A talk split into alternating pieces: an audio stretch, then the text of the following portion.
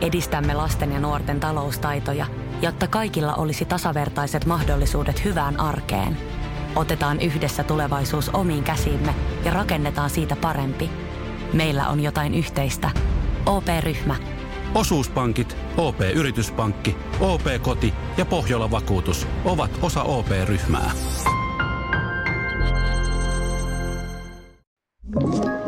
Tämä on Podplay alkuperäissarja. Tervetuloa kuuntelemaan Karonkkapuheita podcastia. Täällä puhutaan elokuva- ja TV-alan asioista mielenkiintoisten vieraiden kanssa. Ja paljon myös elämästä. Noin niin kuin yleensä. Minä olen Jantsu Puumalainen. Ja minä olen Tero Tiittanen. Tervetuloa mukaan.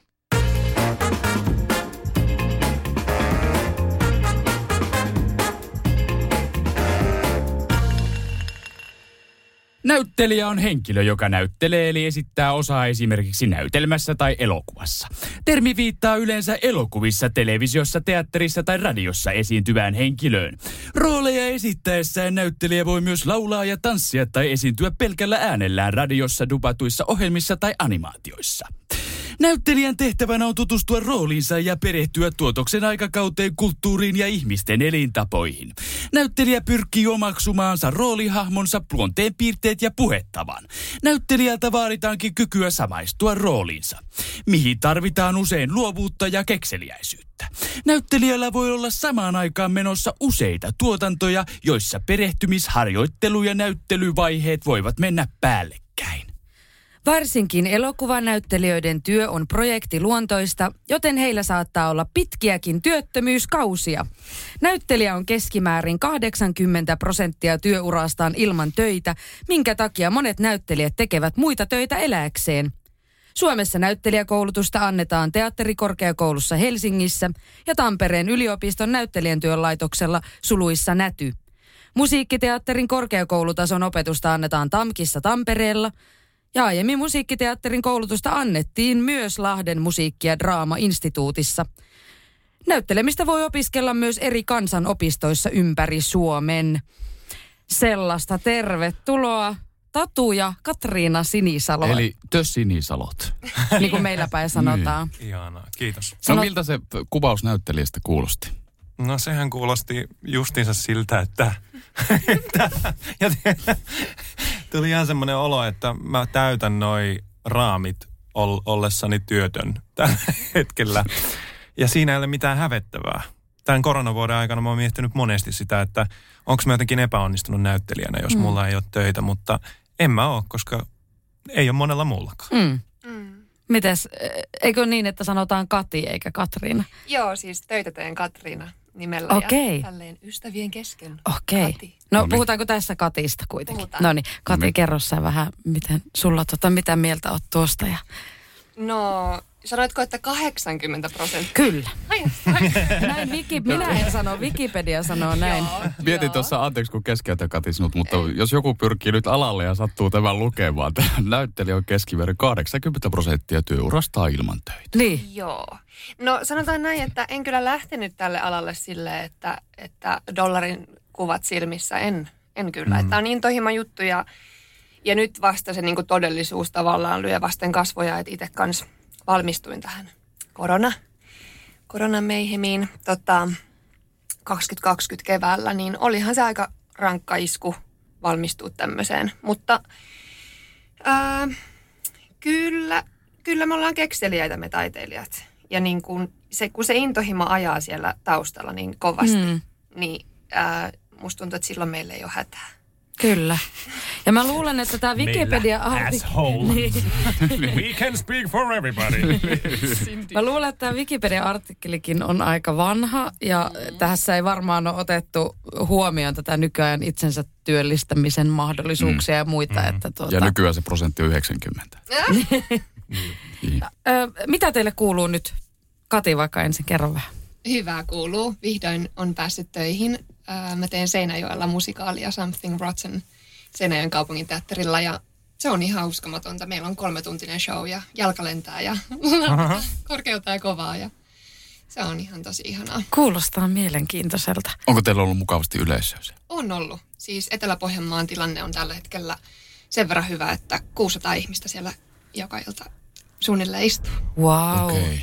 Kuulostaa aika niin kuin merkilliseltä tämmöisenä aikoina, että jossain saa olla niin paljon ihmisiä samaan aikaan. Aika silleen tuntuu laittomalta. Ja.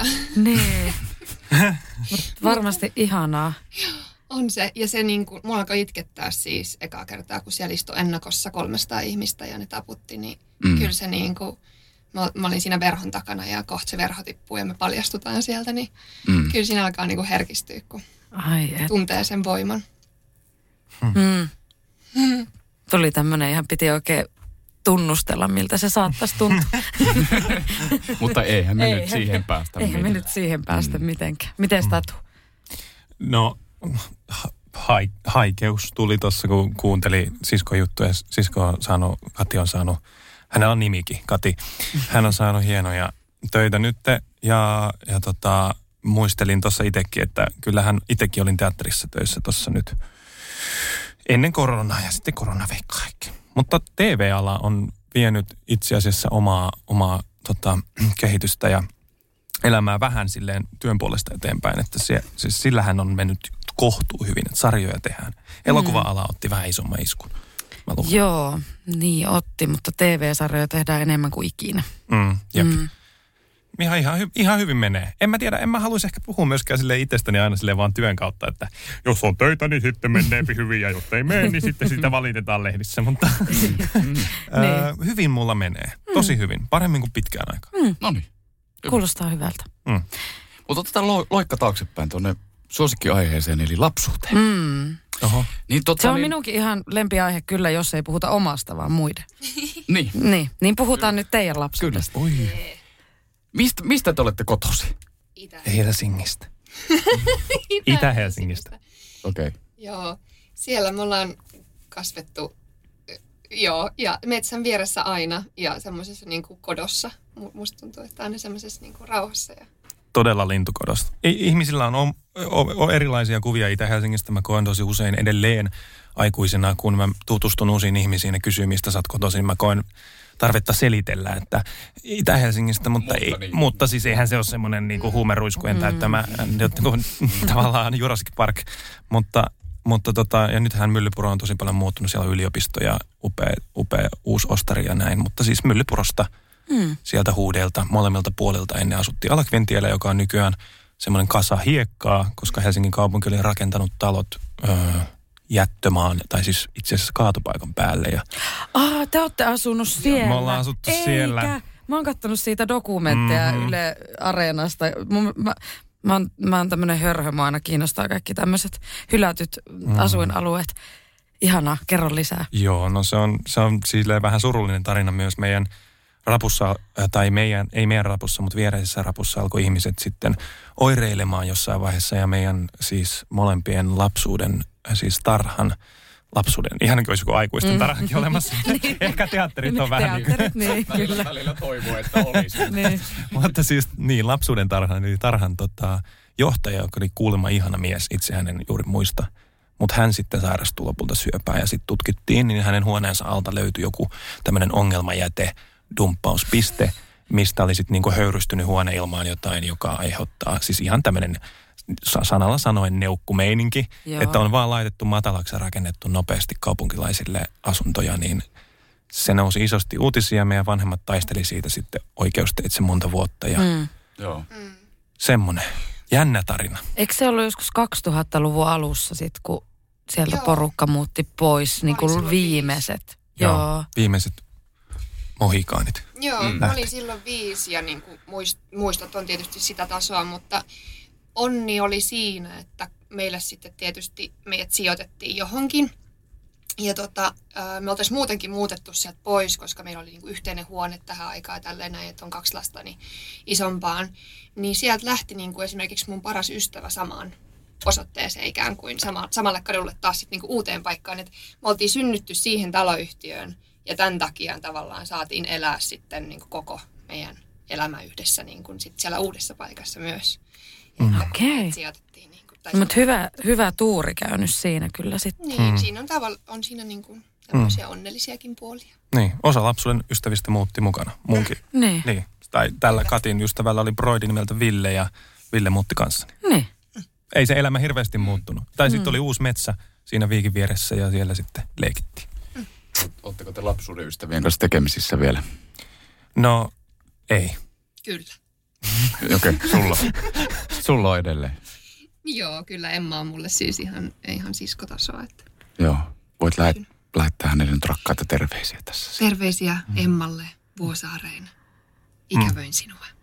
Mm. Ja terveisiä Villelle ja Matiakselle myös ja Majulle ja kaikille siellä. Kyllä mä niihin on edelleen yhteydessä. Hyviä tyyppejä. Myllypuron lapset reunion tulossa. Kyllä. 2022. Kyllä. No mitäs tää kulttuuri nyt sitten tuli teidän elämään? Onko sitä ollut aina teidän perheessä? No on mun mielestä silleen niin kuin jollakin tavalla.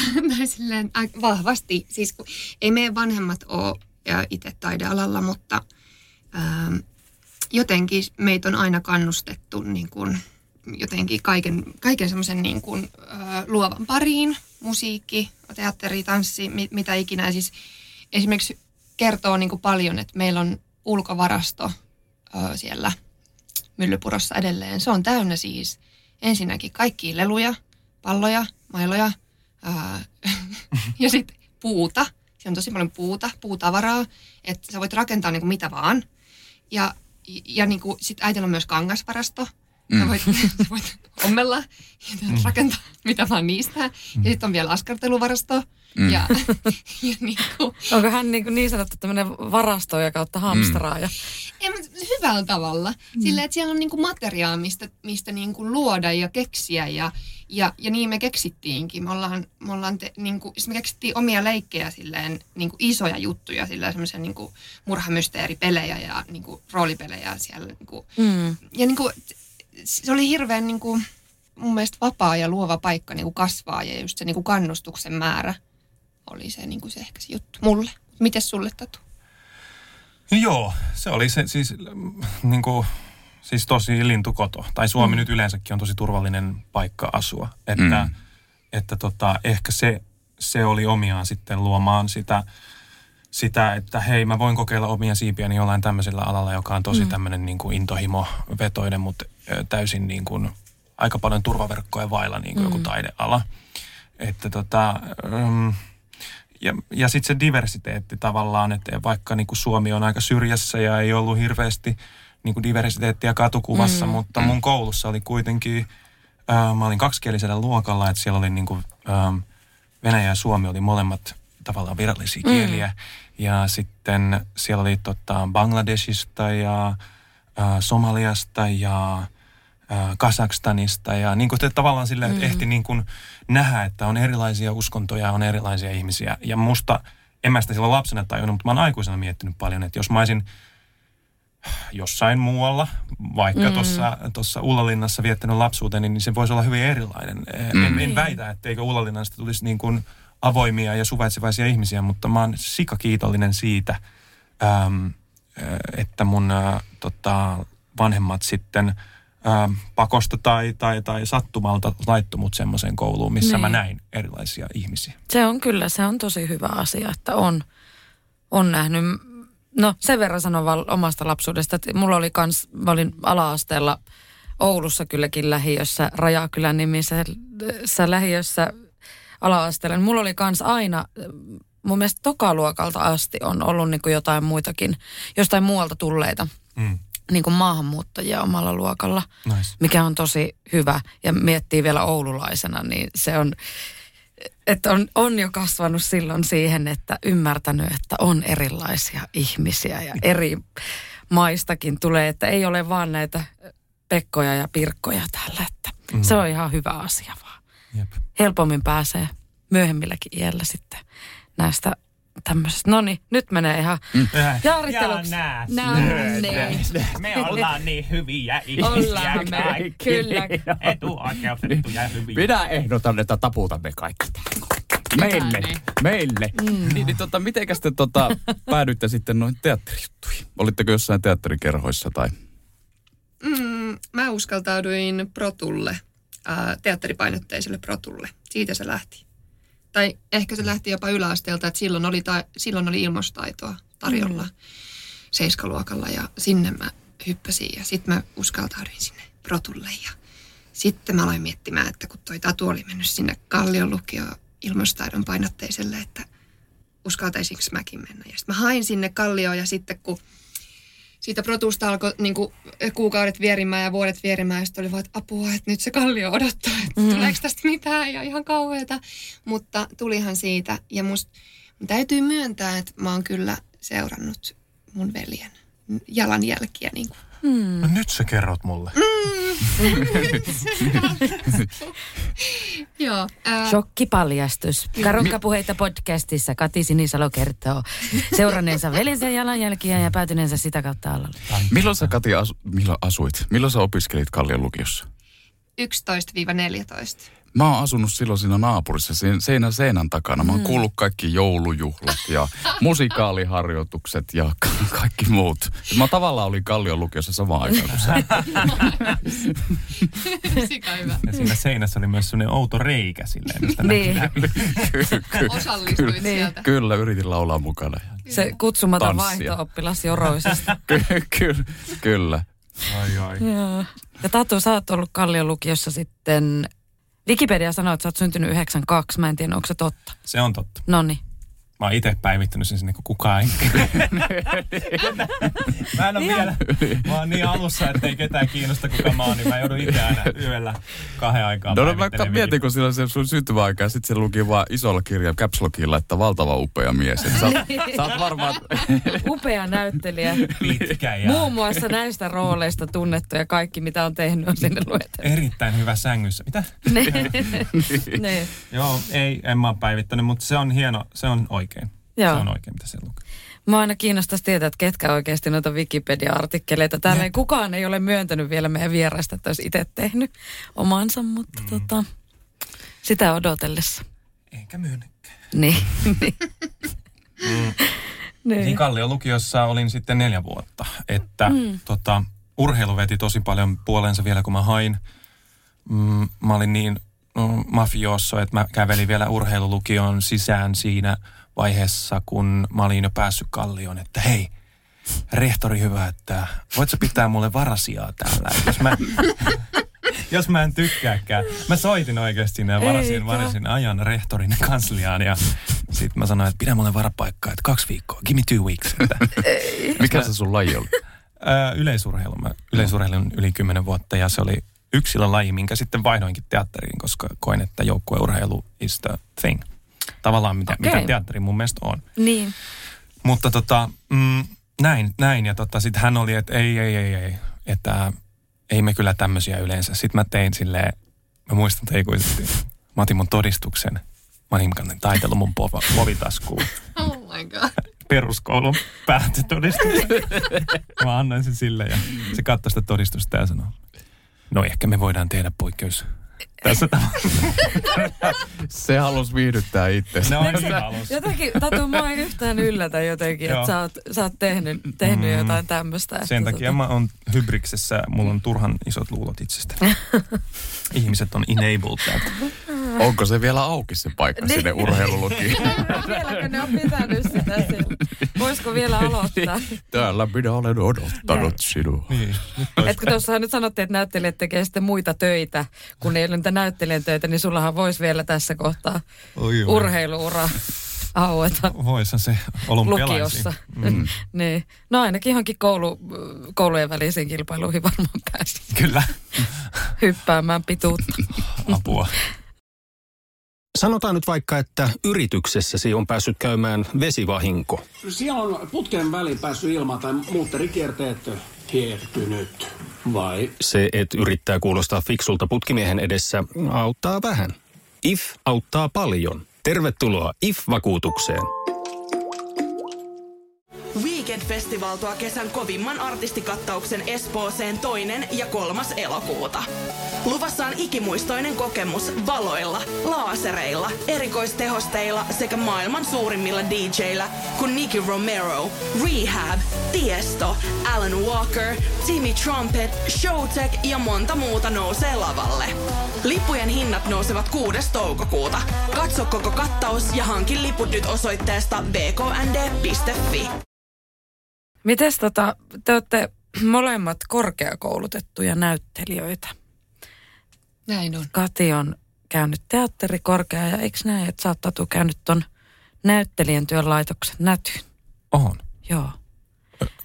Miten, kertokaa vähän, miten niinku, kuinka monta kertaa te olette hakenut sinne ja millä, siitä prosessista, kun päättää, että minä haen nyt teatterikorkeakoulu. Mitä siinä tapahtui ja montako kertaa piti hakea? No toi on mun mielestä aika hyvin tuosta niin lähdetään toi päättää, niin kuin, että hyvin sanottu, koska kyllä se piti päättää, että nyt mä oikeasti niin haen, nyt mä oikeasti haluan tätä tosi paljon, koska musta tuntuu, että mä tein paljon Kalliossa teatteriin, mutta siellä niin kuin sen ääneen sanominen, että musta tulee näyttelijä, niin sit musta tuntuu, että silmät kääntyy niin kuin jotenkin katsomaan mun niin kuin työn jälkeä tai jotenkin arvioimaan sitä eri tavalla. Se oli mun oma kokemus siitä niin kuin ajasta. Niin sitten mä jotenkin syvässä hiljaisuudessa sitä mietin ja samaan aikaan Tatu haki tuolla noihin kouluihin. Ja sitten tuli ne Nätyn pääsykokeet siinä just 14 keväällä niin, ja sitten sen jälkeen teaka aina tulee keväällä. Niin. Sitten mä vaan päätin ja sitten mä niinku raivon lailla lähdin hakemaan, koska niinku kyllä mä sitä oikeasti halusin. Että se vaan pitää uskaltaa. Ja sitten kyllähän se pudotus on tosi iso, kun mä pääsin niinku johonkin 30 parhaan joukkoon siellä Nätyllä siinä niinku ekassa kerrassa. Ja sitten mä muistan, että Tatulla on ollut aikaa niinku halata mua, kun mä putosin. Että mä oltiin siis hakemassa just samaan aikaan. Ja Tatu pääsi jatkoon sinne niinku 20 parhaan joukkoon ja mä putosin. Ja se hetki oli kyllä niinku iso. Se pudotus oli iso, mutta se, että Tatulla oli aikaa niinku olla mun kanssa siinä hetki, niin se oli kyllä hieno muisto. Ja se yhdisti meitä tosi paljon, että me niinku tajuttiin, että nyt me niinku oikeasti molemmat halutaan tätä tosi paljon. Ja sitten mä hain teakkiin ja pääsin sielläkin 30 parhaan joukkoon ja putosin sieltä. Ja taas oli vähän surupuserossa. Mä muistan, että mä istuin samaan aikaan Laajasalon kansanopiston pääsykokeissa, kun mä sain tietää, että mä en ole päässyt sisään. Ja sitten ne pyytää, että olkaa kanoja. Anteeksi. Joo. Ja sitten siinä vaiheessa, kun sä oot hakenut niin kuin pari kuukautta ihan täysin, niin kuin tehnyt niitä tehtäviä ja sitten olkaa kanoja. Ja sitten, joo, siinä vaiheessa mä olin varmaan itkevä kana, koska sisään pääsin sitten sinne. Ja sitten mä vuoden mietin sitä, että eikö mä haluan olla näyttelijä, koska musta tuntui, että se jäi siitä kiinni. Joo. Mä olin nuori, enkä mä oikein tiennyt. Mulla oli vaan se palo, mutta mä en tiennyt ihan silleen. Niin, koetko sä, että sä et ollut ehkä valmis sitten sinne? Niin, musta tuntuu, että se oli aika hyvä vuosi viettää siellä Laisalossa. Ei kansanopistosta mitään haittaa ainakaan ole. Ei todellakaan. Ja sitten mä sain siis joka päivä tehdä sitä, mitä mä rakastan. Niin se oli niinku todella hyvä startti siihen, niinku, mitä sitten äkki oli. Koska olihan se, mä olin silloinkin nuori, kun mä pääsin. Eli sä pääsit heti seuraavana. Joo. Semmoinen oli niin. Muistot tästä. Mites Tatulla? Wow. Mä en ollut ehkä ennen edes kuullut, että sä sanot noita ton asian ääneen. Mä muistan nyt ton hetken. Tää on nyt joku sisarusterapiasessio samalla. Siis, kyllä. Jep. Joo. Kaikki tulee nyt. Kyllä, kaikki terapian mahdollisuudet pitää käyttää. Go terapia. Kyllä.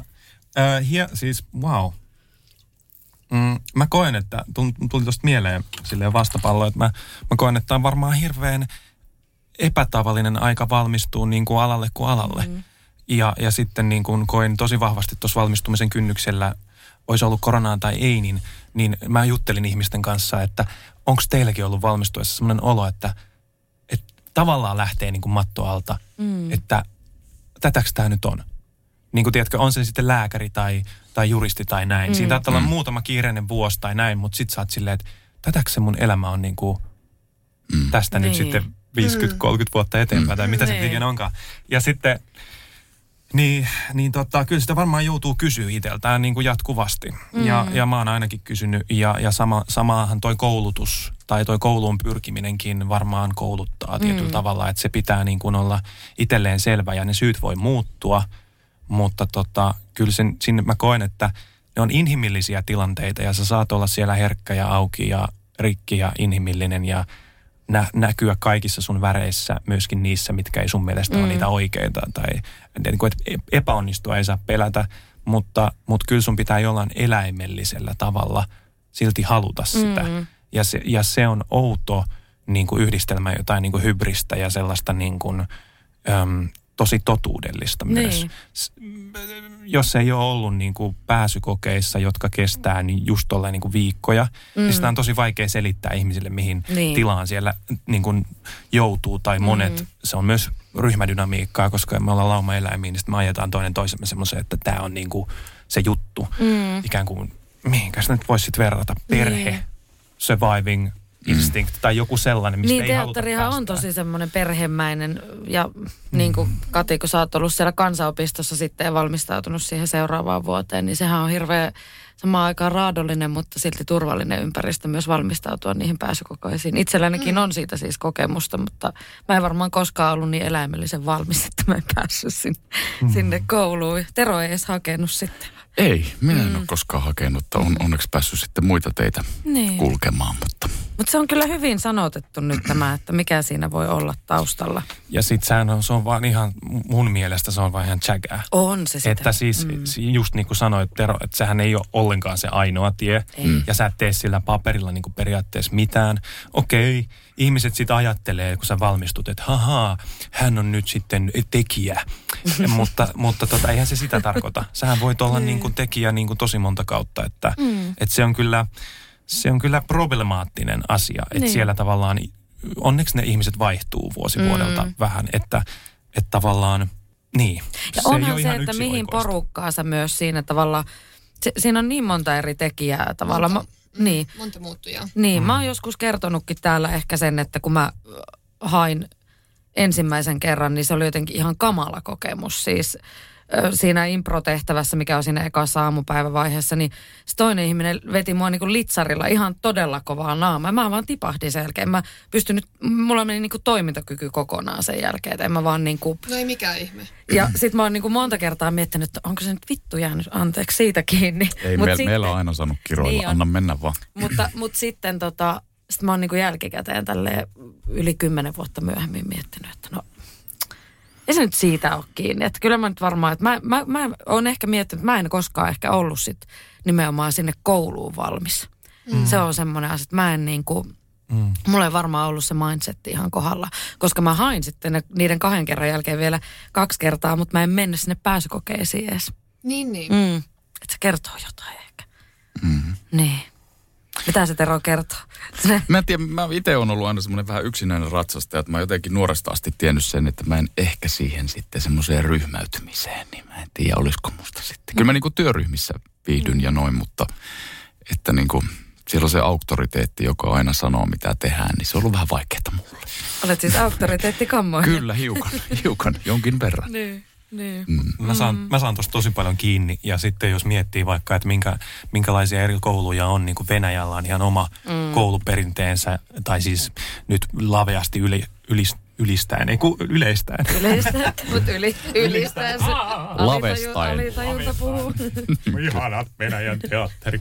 Ei vaan siis, ja sit se niinku brittitapa niinku, ja sit on niinku erilaisia kouluja, tämä on sitä Meissner-tekniikkaa, ja täällä sitten, tai siis se, että Suomessa myös pääsee näyttelijäkouluihin ihan eri kvaliteeteilla, mä väitän.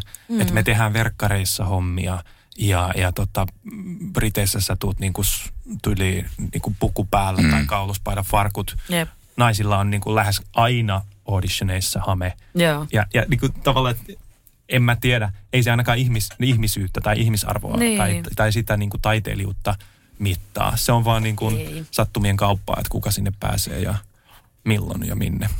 Ja ei tarvitse päästä ollenkaan toisaalta. Niin. Ja kaikilla on eri reittejä ja eri urautumisia sitten, että kyllähän on paljon ihmisiä, joilla on vähän, kun mekin Teron kanssa molemmat tehdään kuitenkin paljon, no sun tietysti pääasiallinen ammatti oli pitkään näytteleminen, nyt se on ehkä vähän sitten viihdyttämistä ja kirjoittamista ja niin, enemmän. Mielenkiinnot sitten... siellä, mutta niin näyttelijän töitäkin saa tarjota. Niin, kyllä. Ja sitten kun mä oon taas päätynyt, mua kiinnosti jo silloin, mä muistan, että mua kiinnosti roolittaminen jo, niin kuin, että ne on ollut silleen aika tasavertaisia asioita mun mielessä niin kuin näytteleminen ja roolittaminen jo silleen niin kuin ihan siis pienestä asti, niin sitten tavallaan mä myös nykyään mietin, että eihän mä nyt ole menettänyt yhtään mitään. Että mä oon saanut tehdä paljon kaikkea muuta. Että se on, mutta se on silloin, kun sitä on, kun päättää, että nyt minä haen, niin se on hirveän raadollinen se aika siinä niin kuin nuoren ihmisen elämässä. Sitä on kuitenkin aika, vaikka olisi itse varma, niin silti ei kuitenkaan ehkä. Siinä on myös paljon ympärillä niitä muita ihmisiä, jotka sinne hakee ja en tiedä, oletteko te vertailu itteenne vaikka just muihin silloin. No totta kai. Niin, että se. Mut mun täytyy sanoa, mä saan tosta tosi hyvin kiinni. Tai että mulla on nyt itse asiassa elämässä semmoinen kohta, että mä oon tehnyt isoja päätöksiä, että lähdenkö sitä tavallaan varmaa tietä eteenpäin vai hyppäänkö täysin tuntemattomaan ja niin kuin epävarmaan. Niin, ihan todella vaikea on tehdä tommosia päätöksiä, kun tietää jo aikuisena ihmisenä, että rationaaliset syyt veisi tähän suuntaan ja tasainen palkka ja niin kuin näin ja sitten on velvollisuuksia ja näin. Ja sitten tuossa on niin kuin jotain mun mielestä silleen samaa, että mun ystävä sanoi hienosti silleen, että Tatu, sun pitää niin kuin uskaltaa niin kuin iloita niistä onnistumisista. Ja sitten taas myöskin olla niin kuin, olla ihan rehellisesti 100% pettynyt silloin, kun sä et saa jotain työtä. Et kun tällä alallahan on paljon sanaa ei. Ei kiitos, niin, ei kyllä. Tällä kertaa. Niin hän kertoi hienon tarinaa, että hän on hakenut tai silloin kun hän oli oopperalla toissa balettitanssijana, niin hän aina odotti innolla sitä listaa, joka tulee siihen käytävään. Sainko mä sen roolin? Ja sitten se pettymys oli tosi iso, kun sitä roolia ei tullut, että sä ootkin vaan taustalla niin kuin balleriinana. Mutta sitten se jossain vaiheessa ajatteli kyynisesti, että no, mä en innostu ollenkaan. Että mä menen katsoa sitä listaa niin kuin valmiiksi pettyneenä, että mä en odota sieltä mitään. Mutta yllätys, se pettymys oli aina yhtä suuri, jos sitä roolia ei tullut. Niin muistan vaan hirveän hieno esimerkki silleen, että kannattaa kuitenkin idiotin tyhmästi ja naivisti innostua niistä asioista ja mennä niistä kohti. Ja sitten vaan tajuta, että siis niin. Kaikille tapahtuu. Siis tää on niinku todella kova alahan. Tää on siis hirveän vaikea sanoa, kun nyt ei niin monesta alasta ole kokemusta siellä, että joku huutaa, että meidän ala se on kova. Mutta niinhän se on. Aina se oma ala on. Mutta niinku Tuppa tänne sairaanhoitopiiriin. Niin. Mutta niinku jos esimerkiksi tyypit, jotka tekee paljon telkkaria tai leffaa tai haluaisi tehdä, niin tekee paljon self-tapejä. Niin nehän on niinku tavallaan työhaastatteluja koko ajan. Ja on se äärettömän niinku. Se on äärettömän kuluttavaa ja rasittavaa.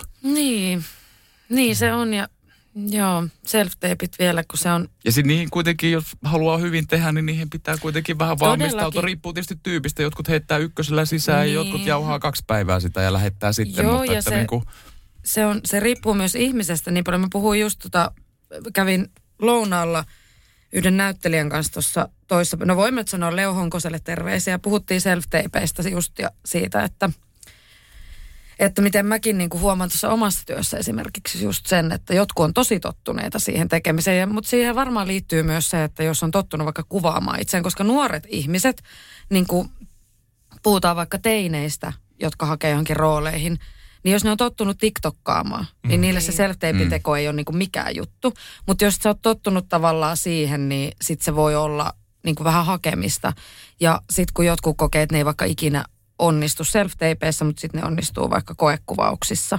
Ja sitten joillakin on taas ihan toistepäin. Niin se on jotenkin tavallaan niin kuin toi self-tapekin, kun sä sanot, että se on aina niin kuin työhaastattelu, niin joo, kyllä mä niin kuin ottaisin sen vähän sillä vakavuudella, mutta samaan aikaan niin jotenkin meidän kaikkien pitäisi rentoutua ylipäänsä jotenkin siitä, että ei niiden työhaastatteluiden tarvitse enää 2020-luvulla muutenkaan olla mitään jakkupukua ja puku päällä jököttämistä, vaan rennosti vaan omaa itsensä, just nimenomaan innostuu ja nauttii. Se, että saa vaikka sen mahdollisuuden tehdä sen self-tapin, ei se nyt haittaa, että sä oot innoissasi. Ei. Niin. Niinpä. Että siis se, että alkaa esittää, että no, mä oon nyt tosi cool. Mä oon tosi cool, että mua ei niinku yhtään kiinnosta, saanko mä tämän roolin vai en. Kyllä se myös näkyy siinä. Niin. Ja siis, niin, tai just toi, mitä sanoit, että, eikö, jos meiltä kysyttäisiin, että kenen kanssa tästä rivistä tekisit mieluiten töitä, niin varmaan mun niin kuin silmät hakeutuisi automaattisesti niihin silmiin, jotka hymyilee ja on niin kuin paloa täynnä. Niin. Et ei nyt tarvitse tietenkään ihan hullun kiiltosilmissä olla, mutta kyllä se positiivisuus. Hymyileekö silmät? Niin, tai hyvien, kivojen tyyppien kanssa on kiva tehdä. Niin. Että kyllä se that takes a long way, niin kuin kantaa aika pitkälle. Teettekö te paljon self-tapea?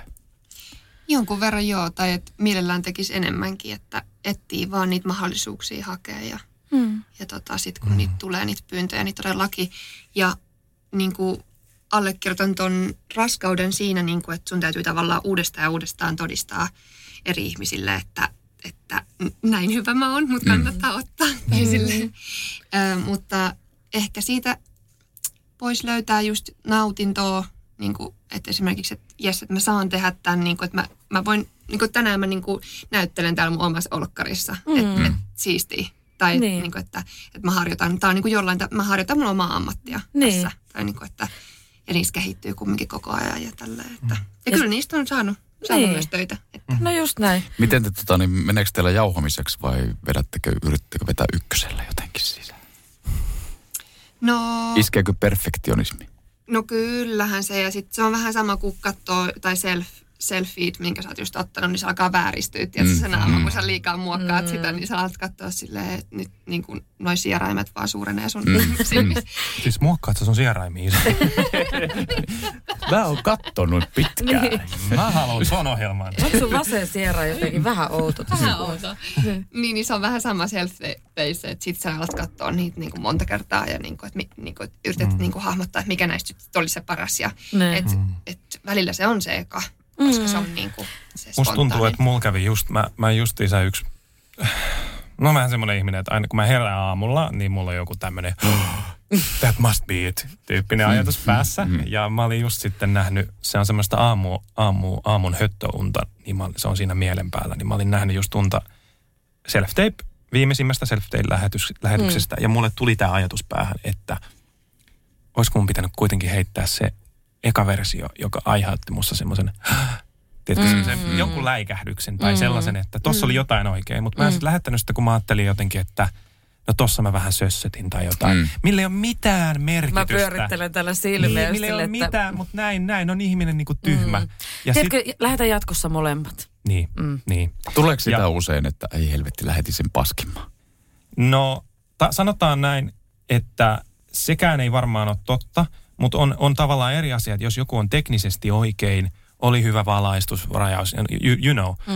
Ja sitten se, että mikä on niinku, kyllä sen aitouden vaan silleen niinku tunnistaa. Kyllä. Ja kannattaa ottaa joku kaveri siihen sanomaan, että mikä on hyvä. Koska on itteensä on tosi tyhmä katsoa. Joo, itsensä arvioiminen muutenkin on aina, että sä pysty ittees kattoon kenenkään muun silmin ja sitten se monesti vääristää.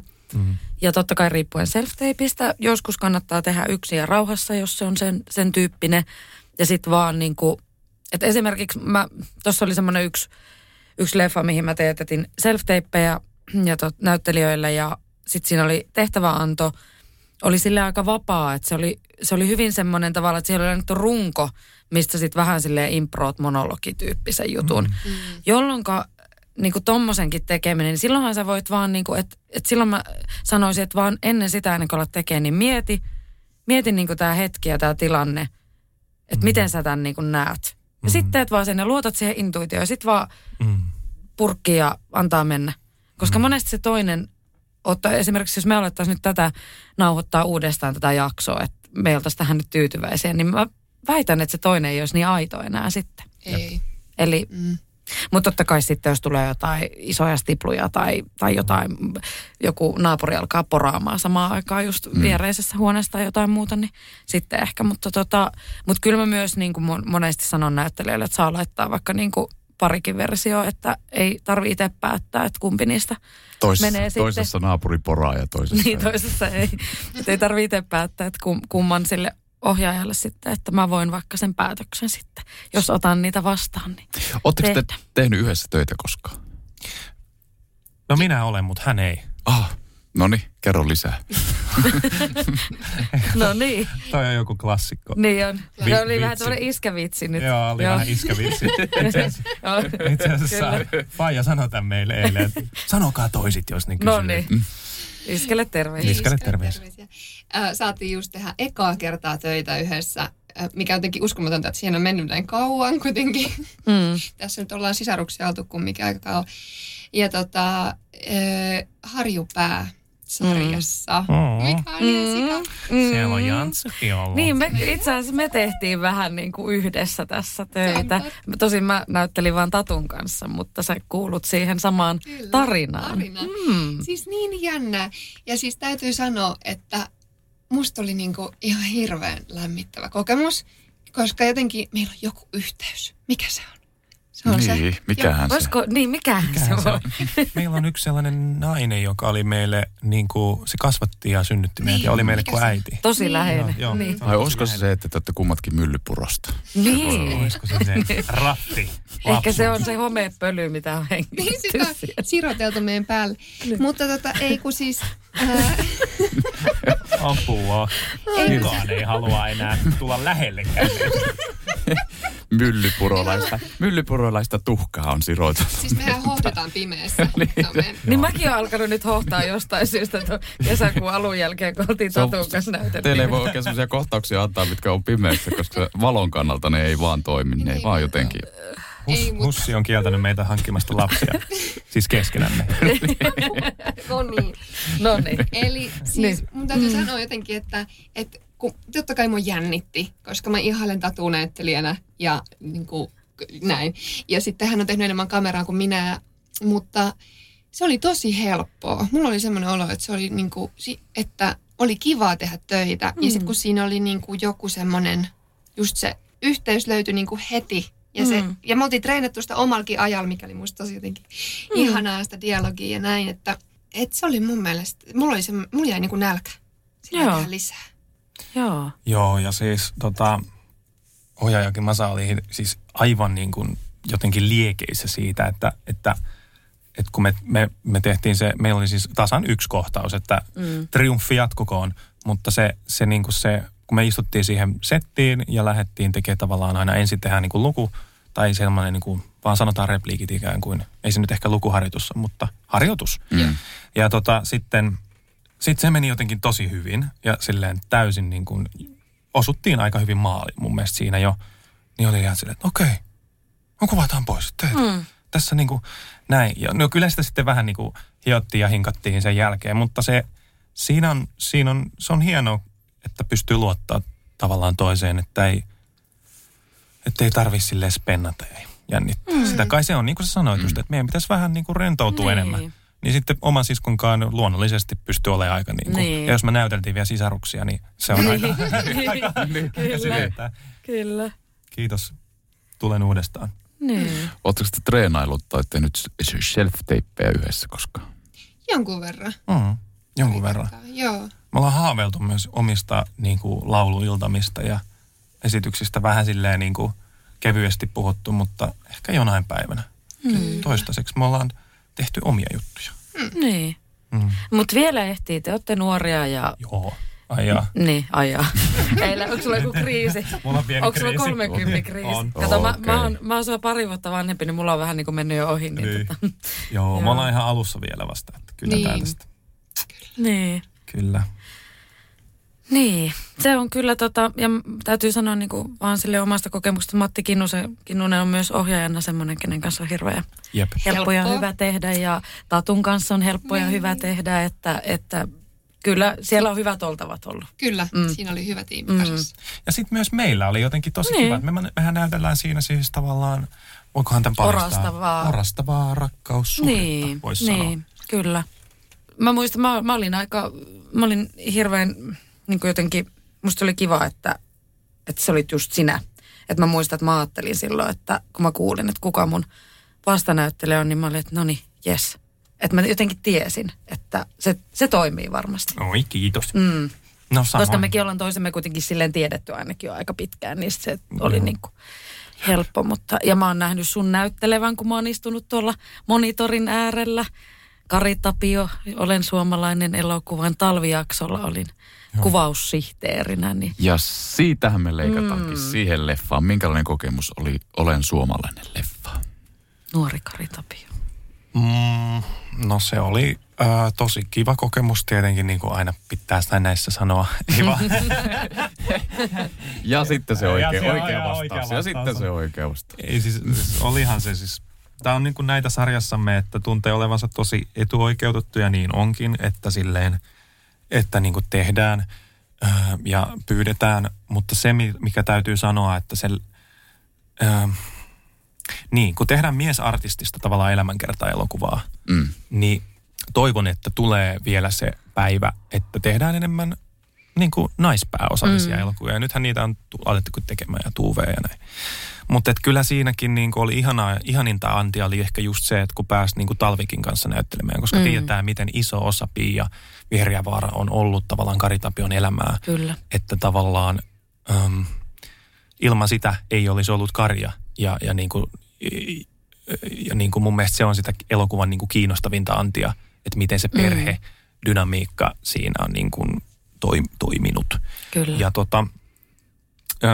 se oli myös ehkä vähän henkisesti kyllä antoisa, mutta yllättäviä sävyjä sisältävä projekti, koska Karin pojathan oli hyvin vahvasti läsnä. Mä tavasin kaikki kolme ja oli niin kuin yhteisiä iltoja ja haastatteluja.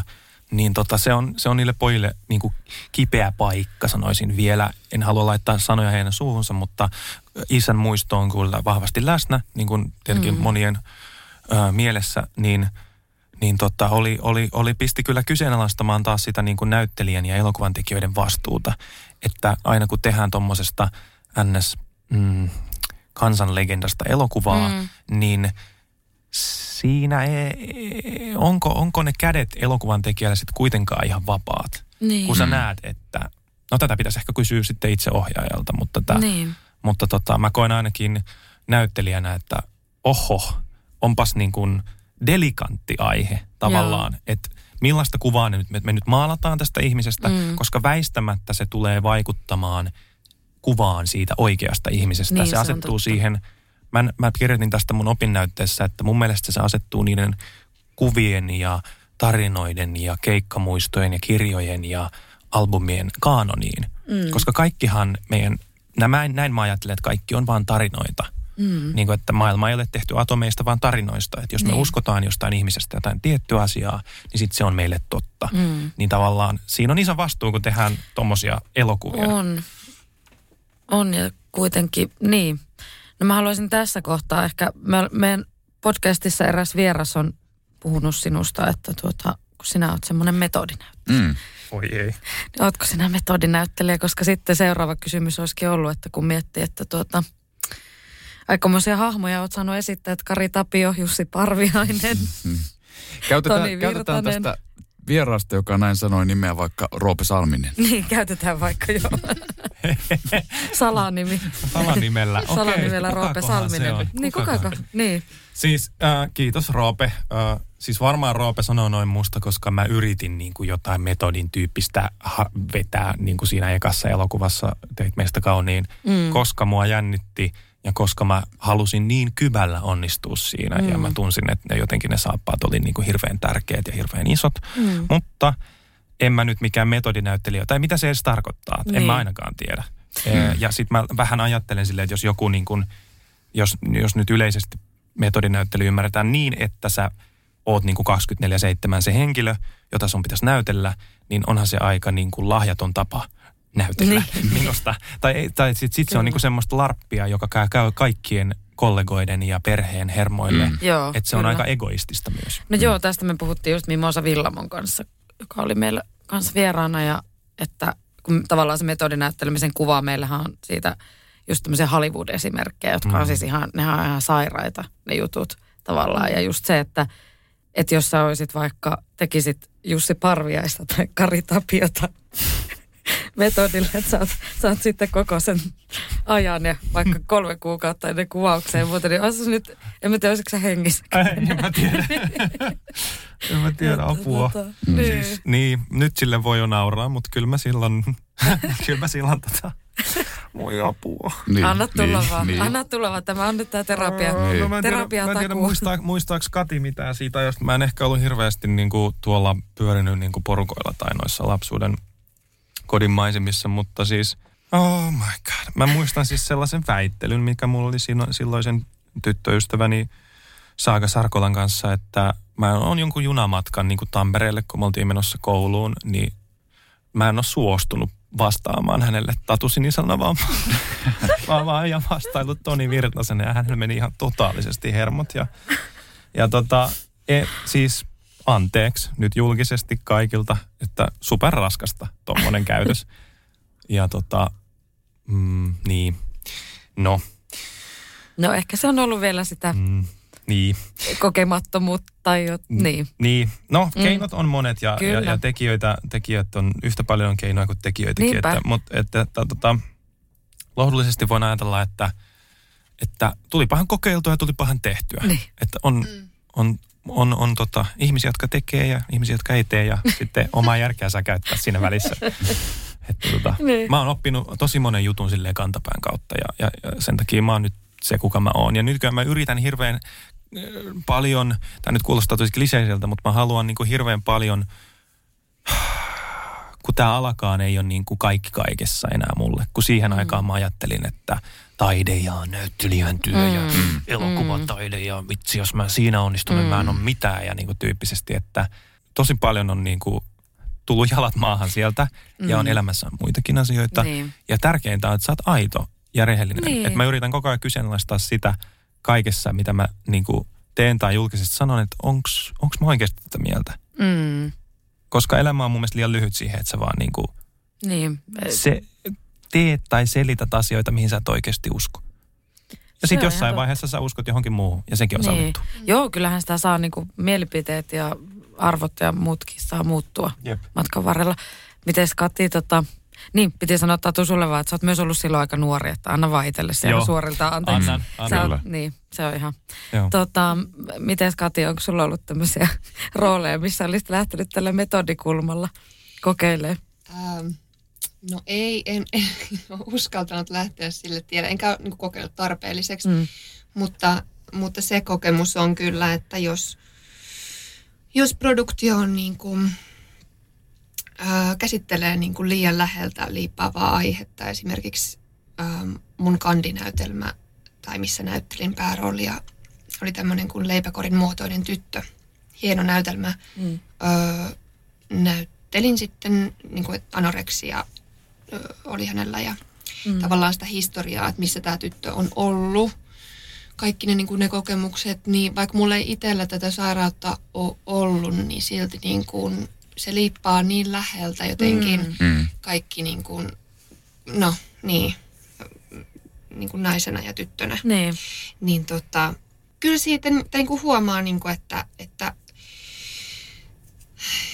keho muistaa tavallaan ne niin kuin sen uudestaan ja uudestaan sä teet näytelmän, missä sä koet asioita. Niin kuin, kyllä mun pää tietää, että mä näyttelen nyt ja niin kuin, nyt on tää Johanna ja näin, mutta musta tuntuu, että mun kroppa ei niinku, kumminkin keho niinku ei tiedä. Keho muistaa, niin. Keho niinku joka ilta menee kello 7 lavalle ja kokee ne asiat ja kyllä se niinku sit kantaa sitä muistoa aika pitkään ja niinku huomaa, että miksi mua vähyttää ja miksi mua ahdistaa, niin. Että oiskohan se tää työ, mitä mä teen nyt.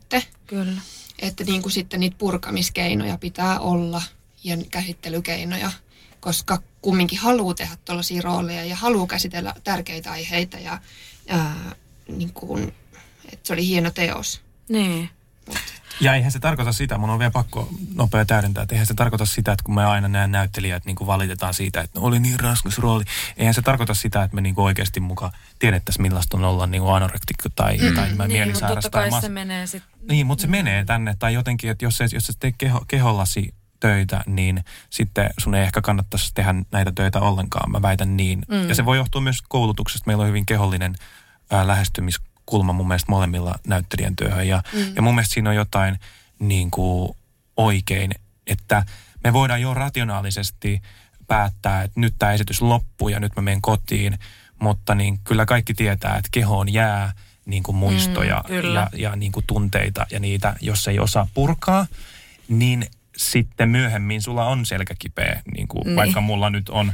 Niin. Ja niin kuin näin, että se voi tietenkin, niitä on tosi vaikea jäljittää, että johtuuko tämä nyt siitä tai tästä. Mutta kyllä semmoisia ihan tunnelukkoja on tätä on tutkittu paljon, en nyt osaa kuottaa mitään, mutta siinä on jotain, mihin mä uskon. Ehkä tälleen naisena niin tähän, etenkin tämän kaltaiseen rooliin, niin uskon, että vaikkei sitä kyseenalaista, sitä anoreksia olisi ollut, niin aika monilla meistä on jonkinlaista taustaa kuitenkin, koska meidän naisten etenkin kehot on niin armottomasti muiden arvosteltavissa koko ajan. Ainakin itse muistan, että teatteri liittyy siihen hyvin vahvasti ja näytteleminen, että mä esimerkiksi joskus ajattelin tuossa muutama vuosi sitten, että mä en voi enää näytellä siitäkään syystä kameraa, että mä en ole enää S-kokoinen. Mm. Ja niin kuin, että sä tiedät, mistä mä puhun, niin jos sä teet tuommoista roolia, niin se on ihan sama kuin, että kun sä näyttelet, niin sähän aina laitat jotain itsestäsi tietyllä tavalla siihen rooliin, mutta myös toistepäin. Kyllä ne jää.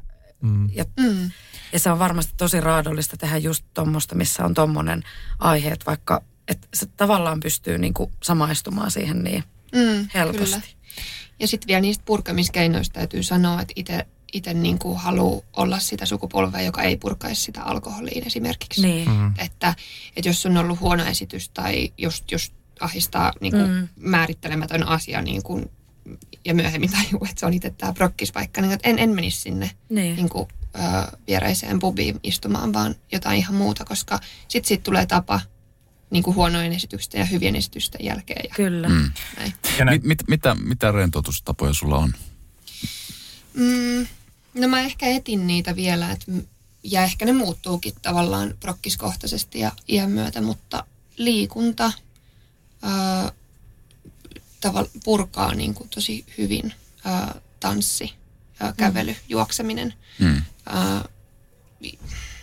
kirjoittaminen, asioiden ihan semmoinen niin kuin sanottaminen ja niin kuin, niistä jutteleminen vaikka puolison kanssa. Tai. Niin, kommunikaatio on muutenkin semmoinen asia, että mikä on niin kuin mulla ainakin itsellä nykyään hirveän tärkeä kaikissa ihmissuhteissa ja kaikessa niin kuin tekemisessä, koska niin kuin, sä puhuit sitä alkoholista, että ei ole se tyyppi, joka menee sinne baariesityksen jälkeen, niin itse olen ainakin ollut vähän se tyyppi jossain kohtaa ja tässä viime aikoina tosi paljon miettinyt tuota alkoholia ylipäänsä niin kuin, ja sen vaikutusta, merkitystä omassa elämässä ja läheisten ja näin, niin se on hyvä, että sä sanot, että ei halua olla sitä, koska meitä nuoremmat, niin nämä ei enää edes juo. Niin.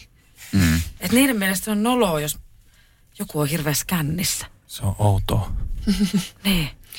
Ei. Mutta tavallaan. Se on niin outoa. Niin. Mutta miten Tatu, miten sä rentoudut? No siis, joo, mä silloin täällä me joogaan.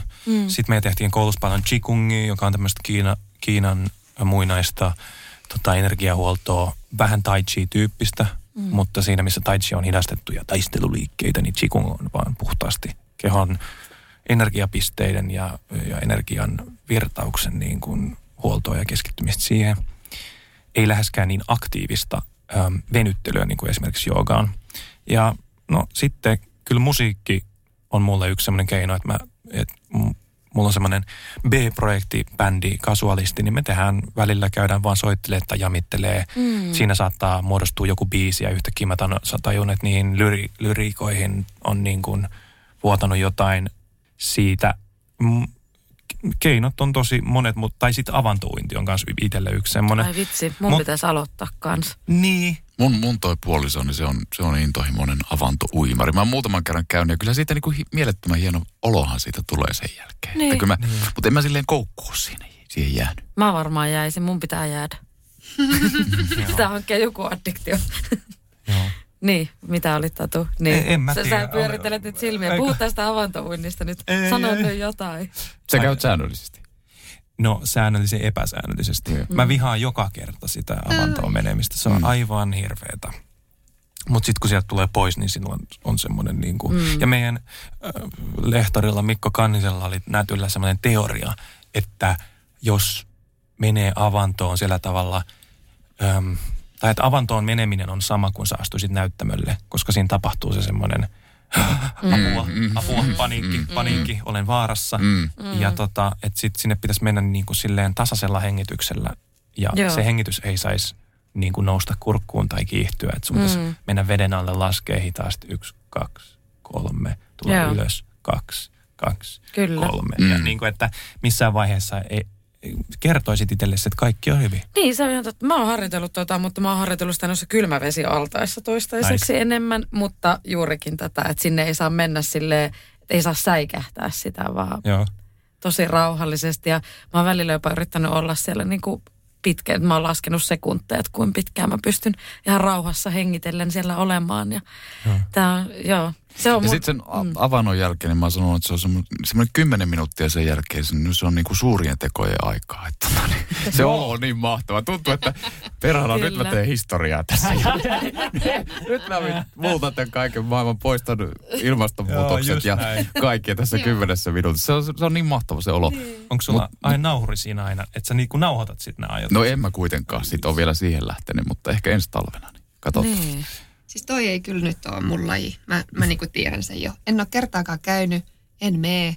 Siis kylmä, mä en tiedä miksi, mutta kylmä herättää musta suuria tunteita. Siksi sun pitäisi just mennä. En mä tiedä.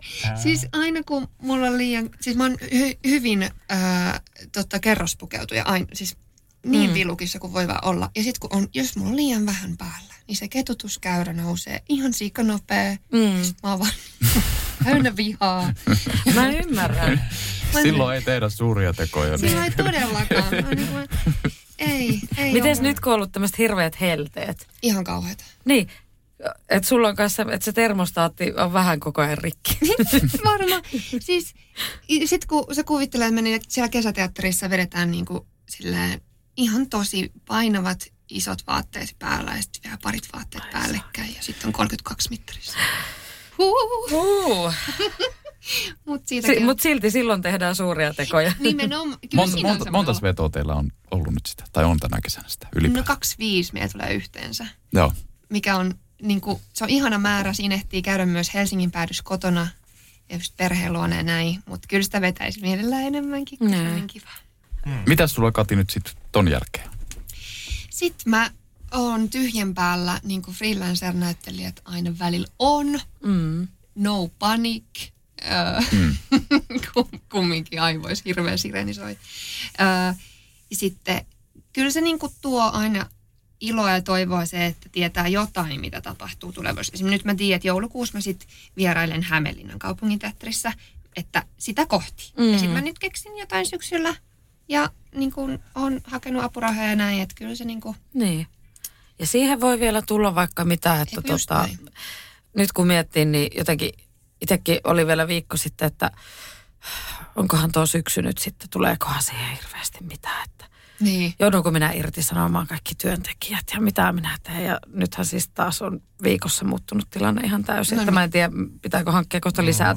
Että se on se epävarmuus tällä alalla ylipäänsä, kun ne projektit saattaa yhtäkkiä vaan käynnistyä ja muuta. Niin sen kanssa pitää vaan jotenkin totutella elämää. Niin, näin se vaan on. Ja jotenkin sitten, kun kumminkin on kiva elää mieluummin sille hyvillä mielin, niin sitten pitää keksiä niitä keinoja, että miten mä suhtaudun tähän epävarmuuteen. Miten mä käännän sen jotenkin silleen, niin kuin, ihan silleen pakolla käännän. Että tää on positiivinen tilanne ja mä eihin keskittyä sitä. Ja silti saa pettyä, jos tuntuu siltä. Niin. Ansiosidonnaista luovuutta vähän siihen väliin ja sitten taas. Niin, kyllä. Mitäs Tatu? Mun on pakko sanoa, että siis nyt kun me ollaan puhuttu tästä koulutuksesta ja niin kuin jotenkin taustoistamme, niin haluaisin tuohon samaan yhteenvetoon niin kuin jotenkin heittää sen, että vitsi miten hienoa, että meillä on Suomessa tällainen tilanne, että sä voit vaan niin kuin kouluttautua näyttelijäksi niin kuin tavallaan verorahoilla. Ja silleen, että musta olisi niin kuin hienoa, koska ne auttaa just tämmöisissäkin tilanteissa elämässä, kun joutuu työttömäksi tai tapahtuu suuria elämänmuutoksia tai mitä ikinä. Musta tuntuu, että me ollaan noista kouluista saatu eniten apuja niin kuin elämään ja itseemme, että me tunnetaan itsemme paremmin. Ja siis mikä voisi olla sen niin kuin parempi lahja tavallaan, että mun Hannes Nätyltä valmistuinen mua sanoi hienosti silleen, että musta tuntuu, että tämä 5 vuotta on ollut vaan sitä, että mä oon opetellut olemaan niin kuin, miten hän sanokaan, miten mä oon opetellut olemaan niin kuin ihminen ja toimimaan niin kuin ryhmässä. Ja sitähän tämä elämä jotenkin niin kuin silleen on. Että aina kun nytkin varmasti koronan jälkeen niin kuin vähennetään määrärahoja ja otetaan taas peruskouluistakin niitä taidekursseja ja käsityökursseja ja piirtämistä ja maalausta ja mitä ikinä se on, niin pois. Niin olisiko se kuitenkin parempi, että lapsena sä pääsisit niin kuin tutkimaan itseäsi. Vaikka susta tulisikin sitten pankkiiri. Niin, ihan mitä niin, vaan. Ei, luovuudestahan ei siis ylipäänsä ei haittaa millään alalla mun mielestä. Mutta sulla on, Tatu, oliko sulla nyt kans syksyllä jo tiedossa työt ja... Ai niin, pitää jotain henkilökohtaistakin, ei saa parantaa vaan maailmaa. Ota. Mä syksyllä jatkan varmaan tätä, mitä mä nytkin teen. Eli höpisen itsekseni. Nyt se siinä vaan muuttuu se, että mä höpisen yksin ja sitten ette ole kuuntelemassa mua. Ei vaan. Tosiasiassa mä lähden varmaan Los Angelesiin käymään. Niinkö? Kyllä. Sä lähdet sinne tsekkailemaan, että miten ois. Niin. Mimosa Vilma sanoi, että Los Angeles on paskakaupunki. Niin sano. Niin muuten sano. Mä kuuntelin sen jakson. Se oli hyvä jakso. Joo. Mutta sä voit sitten sen reissun jälkeen. Onko siellä agentti? Nope. Okei. Okay. Mut kohtaan. Niin, sä lähetettiin sitäkin. Niin. Mä lähetettiin sitäkin. Minkä tyyppisellä suunnitelmalla sä lähet nyt sinne sitten? No kuule, mä lähden ihan sellaisen suunnitelmalla, että why not? Niin. Mm. Ja tää on just tää, että mulla on kestänyt hirveän pitkään myöntää itselleni, että mä aion tehdä jotain näin kornia ja tyhmää. Mm. Mutta ei se ota, jos ei se annakaan ja niin poispäin, että kyllä. Nyt now or never tyyppisesti. Niin, mulla on semmoinen, että tää elämä on niin helvetin lyhyt. Niin, kyllä. Se on ihan totta ja riskejä on otettava ja välillä pitää vaan heittäytyä vastatuuleen. Just näin. Mulla oli joku mistä otit tuon äskeisen heiton? Ihan omasta päästä. Olipa hieno. Olipa aika hieno. Pitää vaan heittäytyä vastatuuleen. Mm. Mä olen joskus, saatan yllättää itsenikin, taikuri yllättyy itsekin. Oota, mä kirjoitan sen yllättä. Wow. Tuli ihan mieleen semmoinen Michael Jackson, joka nojaa vähän silleen, tiedätkö, vastatuuleen ja pysyy silti pystyssä. Agenteista piti kysyä vaan, että mitä te olette mieltä tästä agentuurikulttuurista täällä Suomessa? Teillä ei ilmeisesti kummallakaan ole itsellänne agentteja. Oletteko hakeutunut? Vähän. Ja tutkin asiaa ja niin kuin mä uskon, että siitä tulee koko ajan isompi juttu, koska tämähän on totuus tuolla sitten ulkomailla. Niin miksipä ei? Ja jotain hyvää varmasti siitä tulisi, että vähän semmoinen niin kuin, että kysymysmerkki. Tutkitaan. Mm. Niin, Suomessa on muutama agentuuri ja mielestäni meillä ei kummallakaan agenttia, niin mun näkemys on se, että heidän pitää niinku kiinnostua susta. Että ei se hirveästi auta, jos sä niinku soittelet ja lähettelet sähköpostia niinku joka viikko. Päinvastoin sä joudut johonkin mustalle listalle. Nimimerkillä kokemusta on. Ei vaan.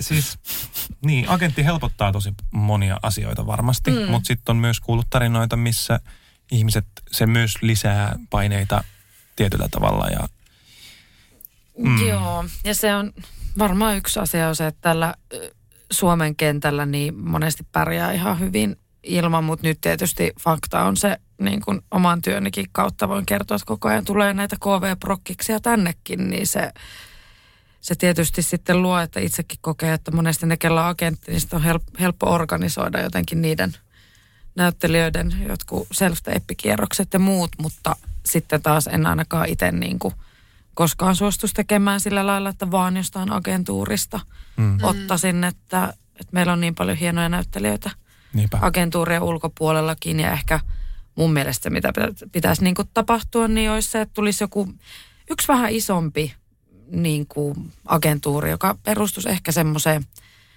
niin kuin oikeuksista kiinni pitämiseen, niin kuin näyttelijöiden puolella olemiseen ja semmoiseen, niin kuin, että siellä olisi pikkusen laajemmalla skaalalla muutenkin ihmisiä, niin kuin, että inklusiivisuus, diversiteetti, kaikki olisi siellä. Ja muutenkin sitten se, että se ei olisi vaan ne muutama vaihtoehto per ikäryhmä.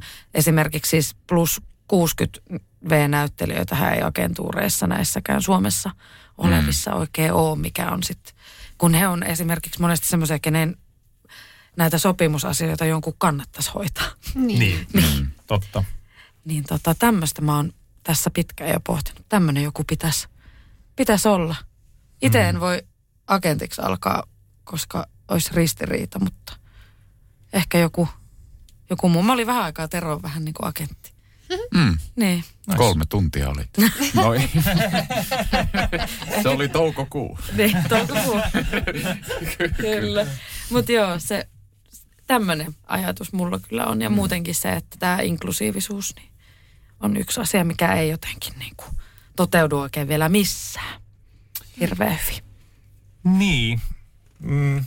Hyvin sanottu mielestäni. Siis kaverin kanssa tehtiin just ennakkotehtäviä. Hän hakee nyt sinne Laajasalon itse asiassa sinne elokuvalinjalle. Vaittisen Anssi meidän rumpali, niin se on vihdoin löytänyt kutsumuksensa ja hyvä niin mietittiin, että minkälainen tehtävä sen kannattaisi tehdä. Siinä oli silleen, että laita kuva miljössä, joka on sinulle tärkeä. Ja sitten hän oli ottanut itsestään kuvia niin kuin upeissa auringonlaskuissa ja muissa. Ja mä olin silleen, että no nämä on hienoja kuvia ja tässä näkee, että sä ajattelet. Sitten oli yksi sellainen kuva, missä hän oli niin kuin kaverin kanssa ja hän on työtämässä venettä vesille. Kaveri istuu jo veneessä ja siinä on niin kuin kanssa se maisema, mutta se näyttää silleen vähän salakuvalta, että se on otettu kesken toiminnan ja molemmilla on vähän niin kuin hymy herkässä siinä. Ja mä olen, että ota tää. Siis tää alahan on sitä, että people need people. Niin kuin, että kaikkihan haluaa tehdä yhdessä juttuja ja koska kukaan ei voi tehdä tätä alaa yksin, niin ei vaan voi. Mikä tahansa osa palettiinsa on. Vaikka Tero, sinäkin olet yksin pelaaja, niin puhut sen, niin silti sinä tarvitset sen ryhmän. Niin. Kyllä, ja minähän rakastan ihmisiä. Niin siinä olekin. Sitten kun minä pääsen sinne työryhmään, niin minähän siellä olen kiusaksi asti kaikkien kanssa juttelemassa. Niin, se on Minähän vihaan ihmisiä. Sen valomiehen vieressä siellä jauhan paskaa, kun hän yrittää tehdä töitänsä. Ja Terosta ei kukaan koskaan sano, että se on semmoinen ylimielinen näyttelijä, joka ei puhu työryhmäläisten kanssa, vaan se on se, että puhuu niin saatana. Niin, puhuisi vähän vähemmän. Ei rakentaa omaa tekemistä. En mä tiedä. Onhan se siis klisee, mutta joku siinä on niinku totta, että vitsi tää on niinku, että siksi mä tätä teen. Niin. Kliseet on kliseet ihan syystäkin, että miten, niissä on niin paljon totta. Tää losi nyt kiinnostaa. Milloin sä oot lähdössä sinne? Se ei ole vielä ihan selvää, koska nythän mulla on vielä, mutta ei ole ihan täysin rokotettu vielä. Mulla on vasta yksi shotti ja jenkithän ei ole vielä avannut rajoja. Että katsotaan, mitä Biden päättää. Ja katsotaan vähän, mulla on muutama työkuvio tuossa tulossa vielä, että katsotaan vielä niistä ne kuvauspäivät, niin...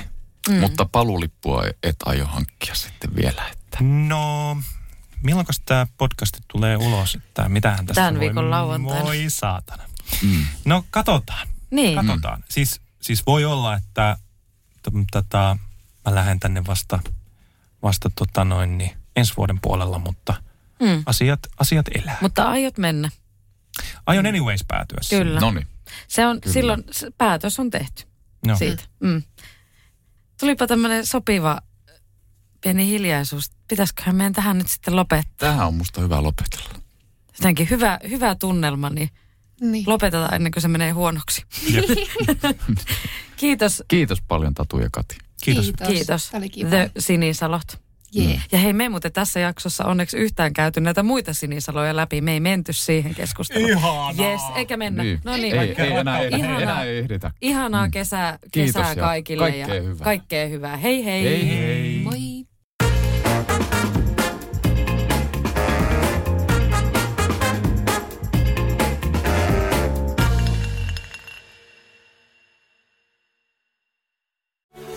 Festivaltoa kesän kovimman artistikattauksen Espooseen 2. ja 3. elokuuta. Luvassa on ikimuistoinen kokemus valoilla, laasereilla, erikoistehosteilla sekä maailman suurimmilla DJillä, kun Nicky Romero, Rehab, Tiesto, Alan Walker, Timmy Trumpet, Showtech ja monta muuta nousee lavalle. Lippujen hinnat nousevat 6. toukokuuta. Katso koko kattaus ja hankin liput nyt osoitteesta bknd.fi.